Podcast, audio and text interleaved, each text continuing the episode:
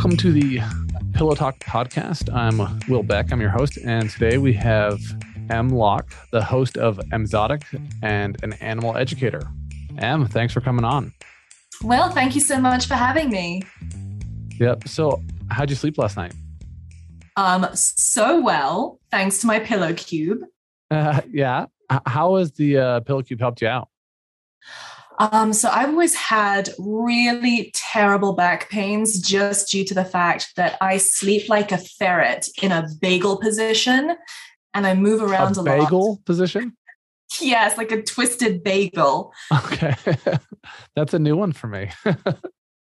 um, and the pillow cube has, has really helped me to um, align my spine. And I know it's for side sleepers, which I am but I actually use it without any difficulties, just laying on my back as well. And it's mm-hmm. the best.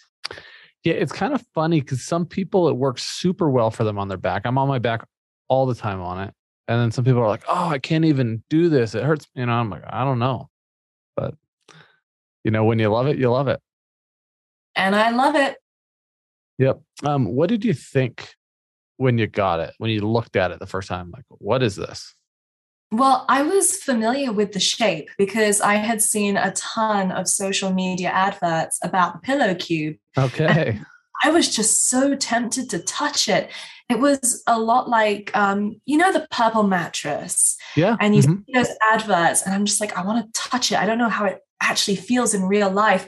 And every time I saw a pillow cube, I had that same kind of intrigue. Like, I want to sleep on this. I want to feel how this feels in comparison to my awful, lumpy, old pillow that I hated.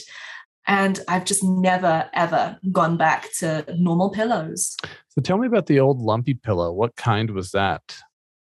Oh gosh, I think it was something I bought in Walmart just uh-huh. because I needed another pillow. And within about six months, I was feeling like little golf ball sized just pockets of fluff in it. Yeah. started getting these awful neck pains, um, which were so bad that I was like a like a robot. I couldn't move my head without moving my entire upper torso. And it was so painful. Um, and I haven't had that since using the pillow cube. Yeah, that's always crazy to me when it, you hear about like health problems, somebody's back or neck, and you're like, how does a pillow solve that? So immediately, you know, but it does. it, it did for me. Yeah, uh, we've heard that a lot. So, well, I'm I'm pumped that you love it. You're loving it. Um, can you tell me a little bit about your uh, night routine? Sure. Uh, my night routine is is very loose and flexible. Um, I just, due to my the nature of my work, can be up until 4 a.m. or I can be in bed at 7:30 p.m. Uh, so for me, not having a routine kind of works, but mm-hmm. the only part of my actual evening routine that stays the same is that I always check my phone one last time before bed, which normally wakes me up more than puts me to sleep. And I get my pillow into position and I just snuggle it in there in the nook of my neck and I I sort of shimmy my body over onto its side and I do this thing where I grab some of the the duvet. I think you call it a comforter here in America. Yeah. Um, I get some of the duvet slash comforter and like bunch it between my knees and then I'm good to sleep. Um we've got something for you what do you got? We've got a, a knee pillow that I need to send you I it, would die of happiness. It would replace your little bunched up comforter.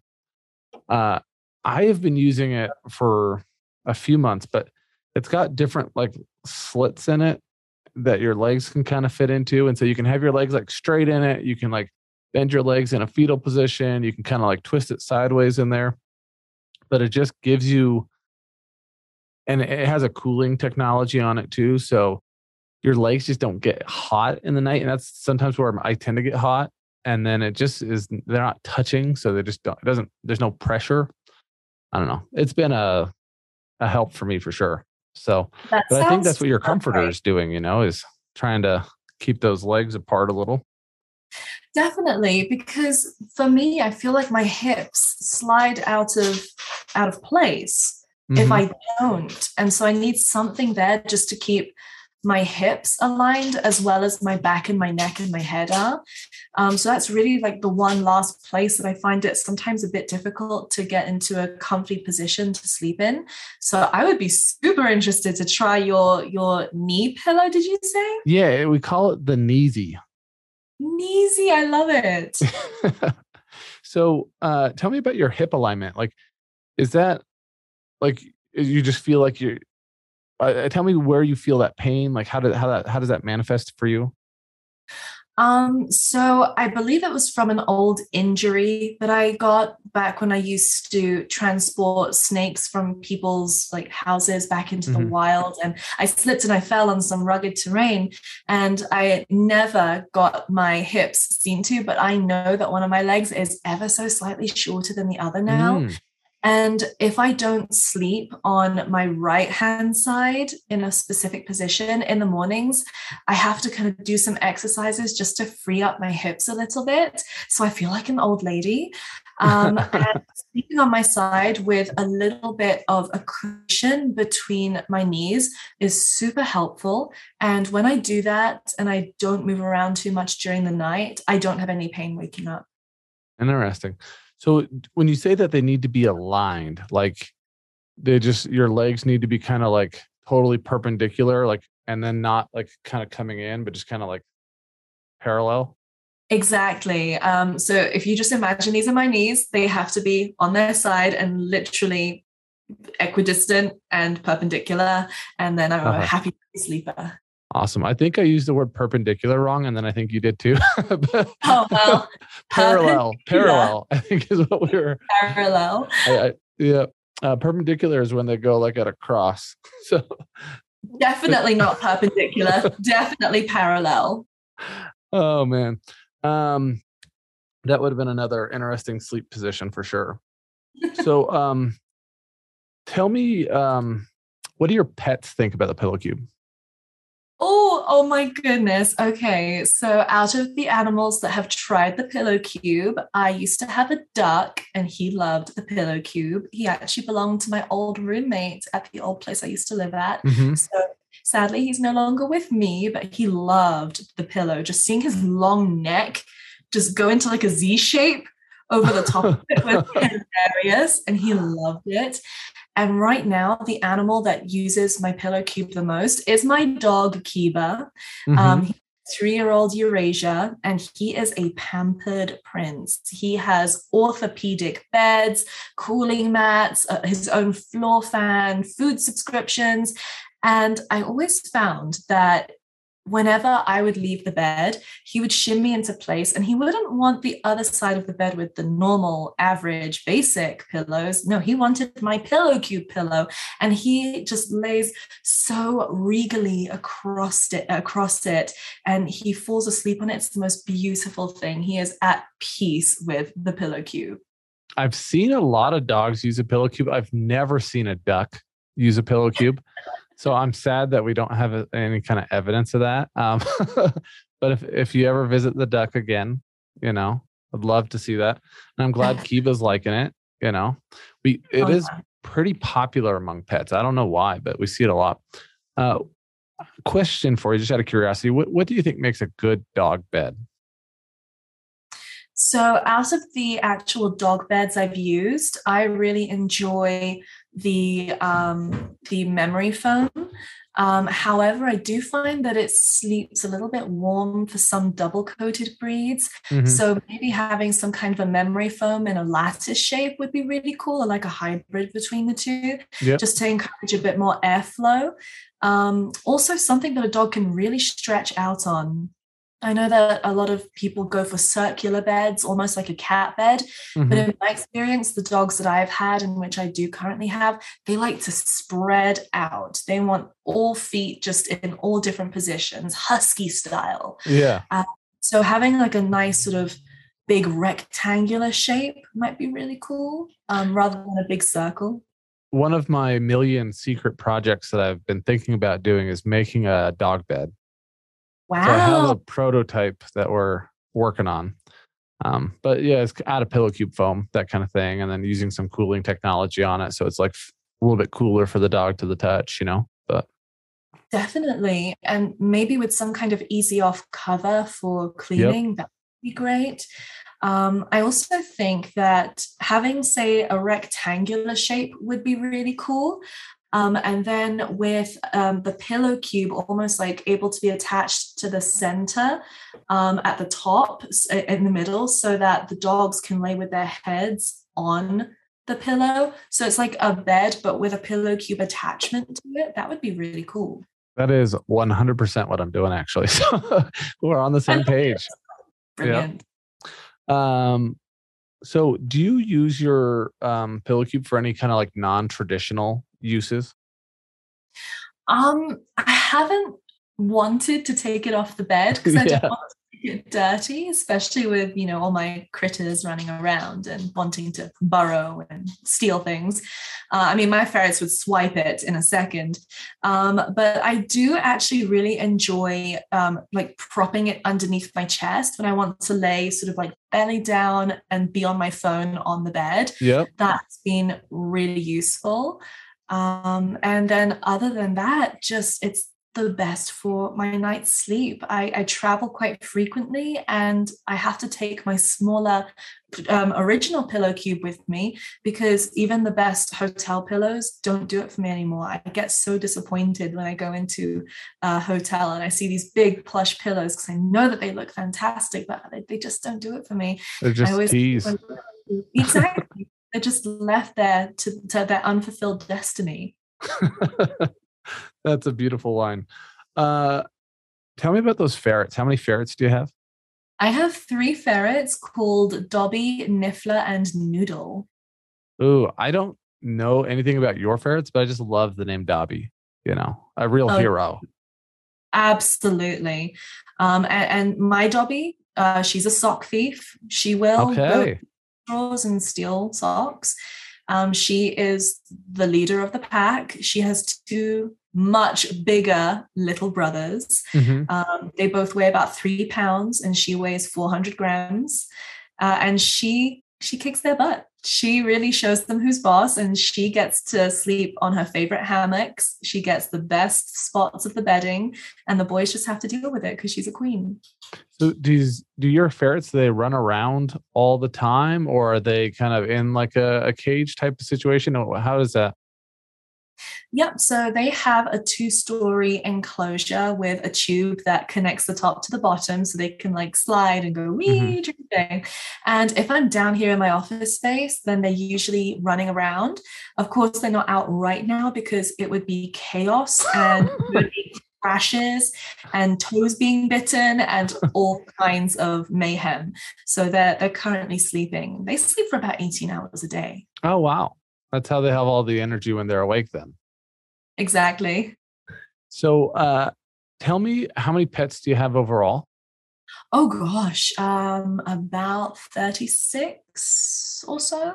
Is that ever increasing or is that kind of like a cap? Um, it, there's space for it to really increase. Um, this is the fewest animals I've had in a really long time. Really? Just because I'm focusing on specific breeding projects. Um, but in the past, I've had up to 200 at a time. Oh my goodness. So, with 200 pets, do you have names for all of them? Every single one has a name, a QR code, a feeding sheet, medical records, and designated playtime. So, is that a full time job to just have pets? Yeah, I would say it's sometimes a two man full time job, um, but I, I, find a way in between my YouTube work, which is all to do with pet care, mm-hmm. and along with my other work, which is I call my, my day work, uh, working for uh, an enclosure company um, and helping them to develop their products and brand strategy, um, which is great because I enjoy that. That's my thing. And the animals benefit from having wonderful, spacious homes. Mm-hmm. So, your day job is that a a full time gig? Is that are you working 40 hours a week? Yes, I do 40 hours a week for another company. And then I have two other companies of my own, which I also pretty much work an additional 40 hours a week each. Um, I know the math doesn't seem to add up, but it does. It works. I say sometimes I go to bed at 4 a.m., sometimes 7 p.m. when I can go no longer. So tell us about these other companies that you own. Like, what are you doing? What are kind of your projects there? So, uh, my first and foremost, I am the CEO and founder of Emzotic, which is a digital animal education company. I create digital videos for people to access, which teaches them all about how to care for exotic pets because exotic pets are very popular, but they're also very difficult to look after. Um, and with that comes sponsorship deals, interviews. Um, I wrote a book as well, which became a number one bestseller, all about the relationships between humans and animals. Um, and I also like to travel around and meet as many of my following as I can, also known as the Creature Crew. Mm-hmm. So that's Emzotic. I also breed on the side crested geckos under the name Ruckus Reptiles. So that's also a lot of fun. I'm very passionate about my crested geckos. So I don't know anything about geckos, but maybe you can kind of fill me in like what what is a crested gecko and you know from a breeding standpoint what are you doing that's kind of unique or special about so crested geckos um, are a really beautiful gecko that have these huge fleshy eyelashes mm-hmm. and these big floppy crests on the side of their head. If you look at their head from the top, it almost looks like a stingray. Mm-hmm. Um, really, really interesting. And there's a huge following for them because their genetic potential is almost unlimited. Um, in the reptile hobby, we have something called morphs, uh, which is the physical um, and sometimes um, uh, sometimes hidden traits as well that these animals can possess and pass on to their offspring. Um, some of these animals in a Petco or a PetSmart might only set you back sixty to ninety dollars, but the animals that I'm breeding, we're looking at like five to ten thousand dollars. Oh wow! because um, they are so incredible. Um, this is one of my first years breeding, so I'm still growing out my foundation stock. But I have a couple of animals from really incredible lineage that are very popular. And there's always a huge demand for animals from this lineage. Um, and hopefully down the line, they will be hopefully funding my house deposit. Yeah. so tell me about uh, these geckos' lineage. Like, what is it about their lineage that makes them special? Is it certain like physical characteristics that they have in terms of a look, or is it behavior? Or? Yeah, so it's all to do with how they look. Um, it's all to do with nice structure, big heads, nice big bright eyes, thick tails, um, nice stocky bodies, um, really vibrant colors. I mean, crested geckos come with spots called Dalmatians. They can also be completely um, devoid of any red colors, also known as axanthics. Um, they can be really striking contrast, also known as lily whites. Um, so it really does depend on what your preference is when you look at these animals, but they can live up to about 15 years when cared for properly. Um, so there's a lot of potential to develop different colors, different patterns, different combinations. Um, and it's it sounds very cold and clinical when listening to it from the outside, but people care so deeply about these animals and they track grandparents, great grandparents, great great grandparents, and the people who breed these animals stay in touch. They collaborate. They want to improve the overall health and structure of the animal, um, and they make for very very healthy animals too. So when you are breeding, did you buy an initial like female gecko and then you like rent out a male gecko or do you buy both or how does that process so you can do either. Um, my preference is to own everything that I produce from. Yeah. So I have adult males and adult females, and I plan before the season begins which males and females, based on their genetics, would be best together. Uh, but there are people who collaborate on breeding projects as well, where they will ship their reptile across the United States overnight and allow their female to go and pair up with a male that lives over on the East Coast or over on the wow. West Coast. Mm-hmm. So there's a huge following for it. And that would be a, something I'd be a bit nervous to ship such a valuable animal. Yes, it has to be done very carefully through a certain company as well as with insurance, and they will only ship um, if it's going to be delivered within 24 hours and if it's between certain temperatures. Um, they are a temperature sensitive animal, so you don't want to overcook them. Mm-hmm. Uh, otherwise, you can have, unfortunately, fatalities. But I've never encountered that because I've always gone the route of uh, erring on the side of caution. And sometimes that means if I've purchased a gecko from someone in Florida, if it's too hot to ship um, from the spring through the summer, I'll wait till the autumn or winter, knowing that they'll hold true to their word and send me the animal eventually. And mm-hmm. they always do. You know, there's there's a lot of trust in the in the community. So, how many geckos do you have? I have 22 geckos right now. Okay, so that's the majority of your um animals. Uh, do you can you look at them all and say, "Hey, that one is that person and that one's that not person but that name," you know? Like do you know them? Do you feel like you know their personality or I do. They all have personalities. They all have preferences for what they do and do not like to eat. Some of them are really happy to be handled and to hang out on my shoulder or on my head while I do my paperwork.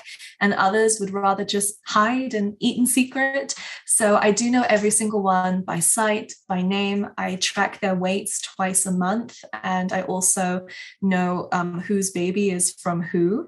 Mm-hmm. And uh, once the females start producing, they can lay up to about 12 good eggs in a season. So uh, there's always plenty of space I have available for babies because uh, you know when when you have say six breeder females each churning out 12 babies a year, that's that's quite a lot of geckos that you can no, have. No, that's a lot of geckos. Do you manage to? I mean, have you gone through a season yet where you've had to sell all those, or is this kind of your first upcoming um, this is my first upcoming season, and I've only bred two of my females just so that I can have a very manageable amount. You know, 24 babies, no problem. Mm-hmm. But there are some people out there who come out with uh, literally thousands of babies because they'll have over 300 breeder females. And some people wow. breed commercially for the large chain pet stores. Mm-hmm. And so, for you, is it hard to find people that want to spend $5,000 or ten thousand dollars on a gecko? No, no. I'm very specific about the geckos that I choose to breed based on the demand I know is already there. Mm-hmm. If you're mm-hmm. breeding entry level geckos, then it's going to take you a season or two to shift those babies into good homes. Um, and good homes are important. You don't just mm-hmm. want to dump them off on whoever will buy them for the cheapest. Uh, but uh, you know, even five grand is not particularly a lot for one of these geckos. Some of them can range all the way to twenty or even forty grand. So, when did you develop your passion for animals? I actually grew up in Asia. And uh, every day I was catching all kinds of animals. I don't know if you can see behind me, but there are Chinese water dragons in that mm-hmm. enclosure. I used to bring home all kinds of lizards and snakes in my pockets. And my mum used to have absolute heart attacks every day with the animals that I brought home with me as, as pets for the day or pets for the evening, to the point that she actually sewed up my pockets and refused to buy me any clothes with pockets and I wasn't allowed to take a bag out with me. I got pat down every single time I used to come home. Um, I remember she once found a rat, a baby rat in my hair that I was trying to smuggle back into the house. that, that's that's why I go by Em these days and not Emma because I just have awful memories of my mum shouting, "Emma, what have you done now?" Um, every time I'd come home. So no, I'm just Em unless I'm in trouble. Uh, but the uh, whilst I've changed my name slightly, the love for animals has stayed exactly the same. What part of Asia did you grow up in? Uh, predominantly in Hong Kong, but we would move around, and I spent a lot of time in Thailand, uh, the Philippines, uh, just all over really. So, were you working with primarily, or like when you were as a kid? I mean, were these primarily primarily exotic animals at that point? Uh, yes and no. Everything I did outside of my school and regular work hours was was reptiles and exotics. But I actually, when I was ten, got my first job in a pet store. Mm-hmm. And that was um, to help me learn more about dogs. I had severe fur allergies growing up, and mm. my parents hated it when I'd come home from playing at friends' houses with their dogs, just with huge puffy eyes and wheezing and unable to breathe. Um, and I just decided to take it upon myself to find a job where I could do a lot of exposure therapy. And I'm no mm-hmm. longer allergic to any animals with fur anymore. So that really worked. Um, and it also led me on to my next job, which was working for the Hong Kong RSPCA. It's just called the SPCA now. But my job was going out into the mountains, trapping dogs and puppies that were feral, bringing them in, training them, and even just at the age of 10, communicating with people which dog would be the best fit for their family. Mm-hmm. That's cool. So, my daughter, she loves animals. Aww. Loves them, loves them, loves them. And just like you, she has like the worst allergy. She, even if it's a hypoallergenic dog, she goes and mm-hmm. pets it. She's like puffy, coughing, has a hard time breathing. You know, we're like, oh, what are you doing? Stop touching animals. And she can't help herself. I, I feel that I completely relate. I would rather take the puppy eyes and the swelling and the itching and the sneezing and the coughing over not being able to pet the puppy. I want to pet all the puppies. so, uh, do you have animals that you like certain types of animals that you feel like you can get like closer to emotionally than others?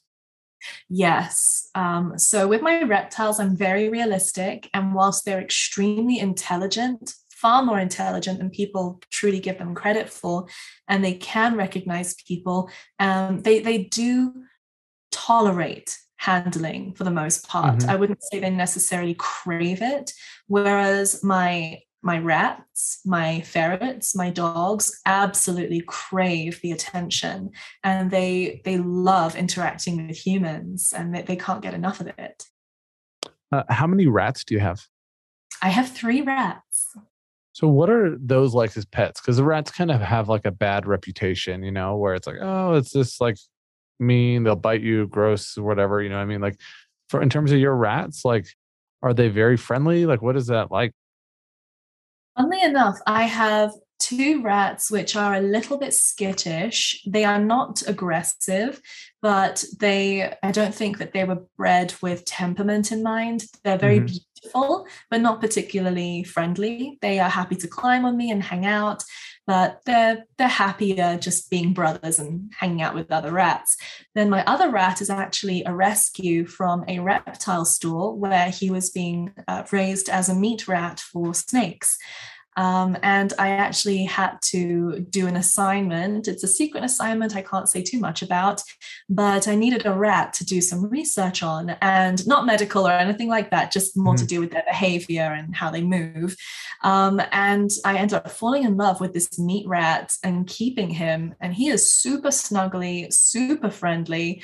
And you would think it would be the other way around that the rat that was raised in the dark with hundreds of other rats, never having human contact contact, you'd think that that would be the one that'd be more skittish, but actually the two that were raised in a breeder home were actually the more skittish and they're great pets uh, if you handle them from when they're young and you take the time to train them and bond with them they're honestly just like little dogs. They're very clean. If you keep on top of their enclosures they don't smell um, and you can get them to do tricks and they love to hang out with people. They, they bond very closely with their humans have you ever thought about naming a rat Scabbers? I have actually worked with a rat called Scabbers, and he was a giant Gambian pouched rat. I think he probably weighed about 12 pounds. And he had been put in my care because I was helping to train them to detect landmines um, so that they could be sent abroad to Africa to sniff out landmines. They are smart enough to be able to do this work to help clear fields of landmines, but not heavy enough to set off a landmine. So uh, I, the one that I trained was called Scabbers, and he was fantastic. So they use these rats. They they take them and then they just go sniff out a landmine and then they find where it's at and then somebody can deactivate it and dig around it Exactly. So you start by teaching the rat to detect minute amounts of uh, uh, um, explosives. And once they get the hang of that, you teach them to indicate. And for me, indicating was standing up on their back feet, mm-hmm. um, which, you know, rats will sometimes do, but it's not the most natural position for a Gambian pouched rat. We're talking about a rat the size of a cat here, a big, big cat. So, um, you know, I taught them how to indicate. And then after I taught them the basics, they would go to somebody else who would get more uh, in depth with their training and um, eventually take them over to Africa. Um, I believe it was in was it Kenya? It might have been in, um, and then they would uh, be paired with a handler, and then they would learn to work with that handler and, and clear fields of landmines. You'd have to have a lot of trust in that rat if you were a handler. like absolutely. Yeah, that's pretty remarkable uh, use there. That's crazy. Um, I imagine these pets are very expensive. You know, there's a lot of cost, whether it's like food, medical, whatever. Like, how do you manage all that? Um, I just they they come first. Um, if if I want something fun like a vacation, I have to work extra hard for it because these animals are expensive. But I'm also a businesswoman at the end of the day, and I never exceed what I know I can very comfortably look after. Um, I would say that after food, vets bills are the largest expenditure I have. Um, I also have a helper who comes in, you know, once every week or so, um, just so that I can dedicate more time to my work and she can do all of the maintenance work, you know, the cleaning, the feeding, checking the animals for any kinds of signs of illness, medication, things like that. So I like to find local people who are really interested in animals and I, I train them up a bit. And then the great thing is, is I can go away on holiday if I want to um, after paying all of their bills and um, and I'm able to know that they're in good hands. So, what does your home look like? Is it look almost like a pet store? Um, when you walk in, the main areas of the house are very normal looking. You mm-hmm. don't smell anything, you don't hear anything. If you didn't know that down here in this finished basement, I had essentially a small zoo, you would never know. yeah down here where I work from, this is sort of my exotic HQ, um, there are just wall to wall, beautiful, big, spacious enclosures for my reptiles. There's also a big playpen for my rats. They go in there in the evenings to get additional playtime. Um, and then behind my computer, it's wall to wall more enclosures of, of geckos. Yeah, so it's I mean, I imagine it's beautiful to be there and just see all these animals all the time and the enclosures look fantastic. It's not like a cheap plastic box, you know. Oh no, and that is a harsh reality, unfortunately, of some keepers is that people like to use things called breeding racks, which is essentially almost like shoe boxes stacked one on top of the other. Uh, that's not that's not my preference. I believe mm-hmm. that you have far healthier, happier animals when they have space to demonstrate their their natural abilities. Um, that for me is very important. Um, I actually spent some time when I lived in the UK helping to change the laws surrounding um, captive exotics, and now we have minimum space requirements as well as travel requirements when traveling with exotic pets because things are getting a little bit. Uh, falling standards, I suppose I could say, and I just didn't like it. So we banded together and we pushed for greater, um, greater standards when it came to exotics. They they sort of get forgotten. You know, everybody's for horse rights and dog rights, uh, cattle, but nobody really thinks about the the snake stuck in a shoebox. Yeah. So I imagine there's probably a lot of people who get those out of like some kind of interest in exotics but then don't have the tools to take care of them or maybe lose interest in them like is that a major problem in the US and kind of what are what are people doing to work with that I wouldn't say it's um it's uh because people get into the hobby and they don't have enough money for big enclosures. It's more, a lot of people come into it. Like there's two kinds of people who keep. There are hobbyists and there are breeders. Mm-hmm. And the hobbyists are the people who have the enclosures, for example, what I have behind me over here, you know, lovely big enclosures, food, water, lighting, heating, lots of space and foliage to climb on um, and and things for enrichment you know you, you, give them enrichment. And then there are some breeders their first thought can often be profit and if you can keep a lot of animals in very small spaces and keep more of them and breed more of them, then you're going to turn them over profit. Um, and it's it's seen as, as a, a, it's a business for a lot of people, and they're very detached from it. Um, that's been very typical within the community for a long, long time. And I do believe standards are changing now. That's part of the work that I do over on Emzotic because I try and show people the benefit of providing larger enclosures. I always say two things if you can't afford a vet, don't get the pet.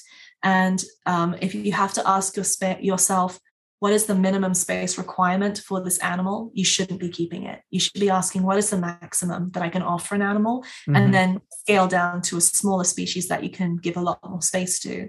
Um, that's just what I believe in. And uh, it, it works out great for my animals.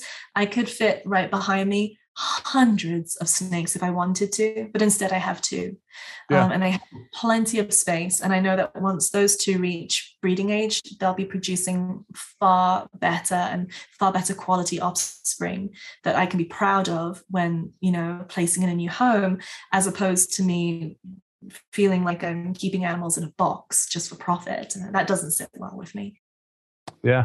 So I had a question. Um, how do you deal with loss. I imagine if you have 30 something pets right now and you've had hundreds before, like you're having pets pass away regularly. I uh, had a dog named Duke when I was a kid, and my siblings will probably listen to this podcast and start crying immediately. But we loved our dog so much. And then just one day, Duke didn't wake up, and it was like we only had Duke for like nine years. We're like, oh, this dog's supposed to last forever, you know. And we were just brokenhearted about it for a long time. And I've I know so many people who have that story about their their pet where they're just so crushed emotionally when they pass away. Like for you, I mean, how do you deal with that when you have that many pets? So I I do have my dog Kiba. He is my baby. He's three years old, and I've never had to say goodbye to a dog before. Uh-huh. I really think I will be a mess when that day eventually comes the closest I've had to a real breakdown over an animal passing away was well, two animals. My first ferret, Bear, who was a rescue and an ex hunting ferret, mm-hmm. and a, a red billed hornbill that I rescued in New Jersey called Grinchy. And with Grinchy, he was a struggle. He was an animal that had been trafficked from the wild, from Africa. Uh, he, when you go from Africa the, the, the vast plains of Africa to an aviary in New Jersey, it's not a good thing. He did learn to trust me. He did acclimate somewhat, but the climate wasn't right.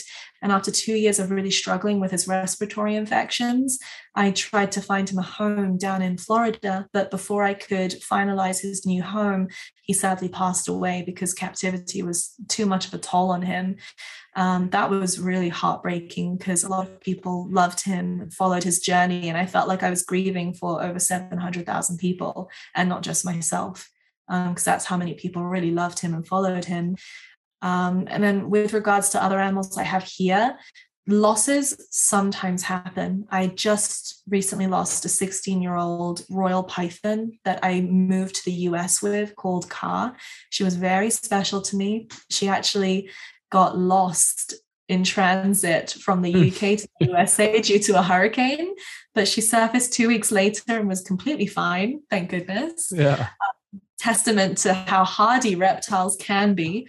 Um, but a lot of the other animals that I have here, I adopt them and go into their care with very um, with, with, with, a lot of logic and a lot of understanding that the animals that I bring home are often not in the best condition. I am a sucker for animals that would otherwise be euthanized. I am mm-hmm. a sucker for animals that have had a difficult start. So I know realistically that they probably won't live as great of a lifespan as a healthy counterpart. And this is certainly true for ferrets. There's only one big breeder of ferrets in the United States, and they supply all the big chain pet stores. They're notorious for inbreeding.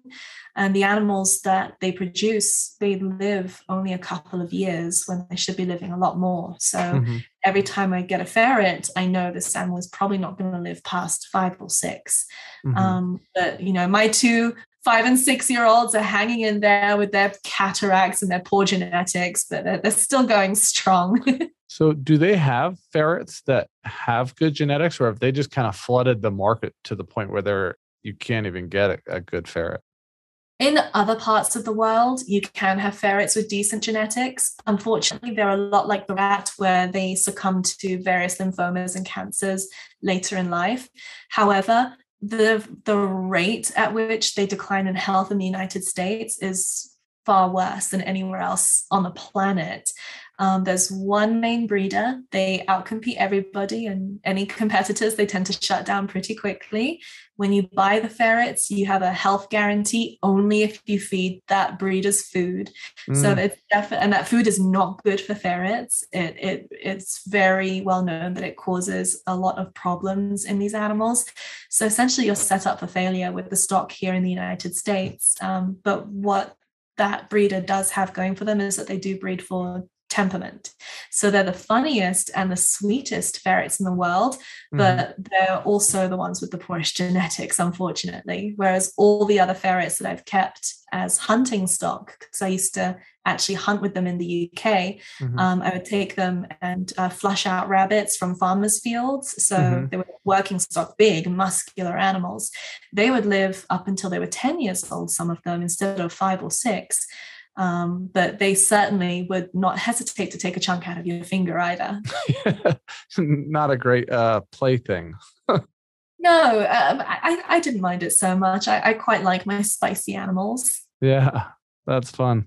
So, how long have you been, you know, building an audience and doing animal education? Um, I've been building an audience now for about five years, or perhaps actually coming up on six this autumn um, and it, it's going all right. No, I would say you know seven hundred thousand uh, people following what you're doing and being invested in your journey is pretty incredible. Thank you. I I uploaded a couple of videos just being myself, and people liked that, so I'm forever grateful. Yeah, that's cool. Um, what were your goals as a child when you were really into animals? Were you like, hey, when I grow up, I want to be what? I wanted to have a house full of animals and I did it. I you had my teacher, my teacher said, Em, you will never make money being a, a pet mother. And I proved them wrong. That's yeah, essentially what I am. I'm paid to have this amazing pet life. And so, haha, to my fourth grade teacher. Um, but I, I really wanted to just live and work around and experience animals. Uh, for a long time, people said, So you're going to be a vet or a zookeeper or a, a, pet store owner. And lo and behold, I, I didn't want to be a vet. And I actually ended up working in a pet store, which I hated. And I became a zookeeper, which I didn't enjoy because, as much as you love animals as a zookeeper, they're not yours. And the budget is what ultimately dictates the level of care you can afford to give to an animal. Mm-hmm. So I just said no thanks, and I wanted to have more control over my animals and their health and their well-being. Um, so now, really, what I'm mostly interested in is the pet industry. I like to develop pet products. I love encouraging people to seek a higher standard of welfare for their animals at home, and I love to celebrate the human-animal bond. Mm-hmm. Uh, what was the name of the book that you wrote about uh, the human and animal bond? Oh, sure. Yes, it's called Animal Kind. Okay, Animal Kind. So, uh, in that book, like, what did you explore? Like, what are your thoughts on what makes animals such an important part of, like, you know, being happy and just kind of feeling something different in life? Well there's there's really nothing like a human animal bond. You can't replicate it between humans or really anything else. It, eh, it, eh, eh, i guess some might say plants you could to an extent because it's another living organism but animals show you how they feel and they adapt to us and they react to us in ways that say plants cannot. Mm-hmm. um, and and for me what i loved about this book was that i interviewed real people and their true life stories about how animals have impacted their lives. And then i, I wrote them into these chapters. And each chapter is a different story. It's a lot like the chicken soup books you know chicken mm-hmm. soup dolls like lots of short stories um, and I also put in my own uh, story called Bear, which was the story of my first uh, hunting ferret. ferret. Yeah, exactly. So it was it was a very special book, and it really touched a lot of people. You know, it, it touches on mental health and how animals can help with that. It touches on how animals are just around us during the most difficult parts of our lives and how they have a profound impact without having to say anything at all. Yeah, one of the uh, people that we had on the uh, podcast a uh, few months ago he's a UFC fighter, but he has an Alaskan sized bed, which is like nine feet by nine feet or something like that. Wow. And the reason he got such a big bed is because he wanted his dogs to sleep with him. He's got like two big like Alaskans or something. And wow, um, if it's Malamutes that he has, Alaskan Malamutes, those are big dogs. yeah, no, and he's like, hey, I needed a huge bed so that they could be in my be in my Aww. bed with me. So, um, awesome. Well, it's been really delightful to kind of learn, uh, you know, from you about a lot of the relationship with your pets and kind of what you're doing and the stuff with geckos. I mean, I don't know. It's very unique. There's not a lot of people who have a dream where they're just like, hey, I want to do this. And they actually go do it. And it's totally different from the norm. So, congratulations for making that a reality. Thank so, you. I'm just being me and doing life. yeah, well, that's a good thing. Sometimes it's hard for people to be themselves. They feel like they have to be what the world wants them to be instead of just what feels right to them, you know? I agree. I've often told people a lot of people would be more comfortable looking at me in a different kind of setting. You know, if I were a secretary or something else or doing a different kind of job, a lot of people get really disgusted when they see that I've shown people how a leech feeds off of my own body, or mm-hmm. that I'm showing people how great certain species of cockroaches can be as pets. It, there's something weird about a woman showing that off on camera that puts a lot of people on edge. But as I've said many times, I could no sooner walk on water than change who I am. And if if there is a God, then this is my gift, and I'm here to share it. Yeah, well, you're doing a great job. It's been great to get to know you a little bit better thanks for uh, you know enjoying your pillow cube and, and telling us more about it. And uh, you know your Neezy is going to be on the way, so uh, appreciate the time. Thank you so much. It was a pleasure. Yep.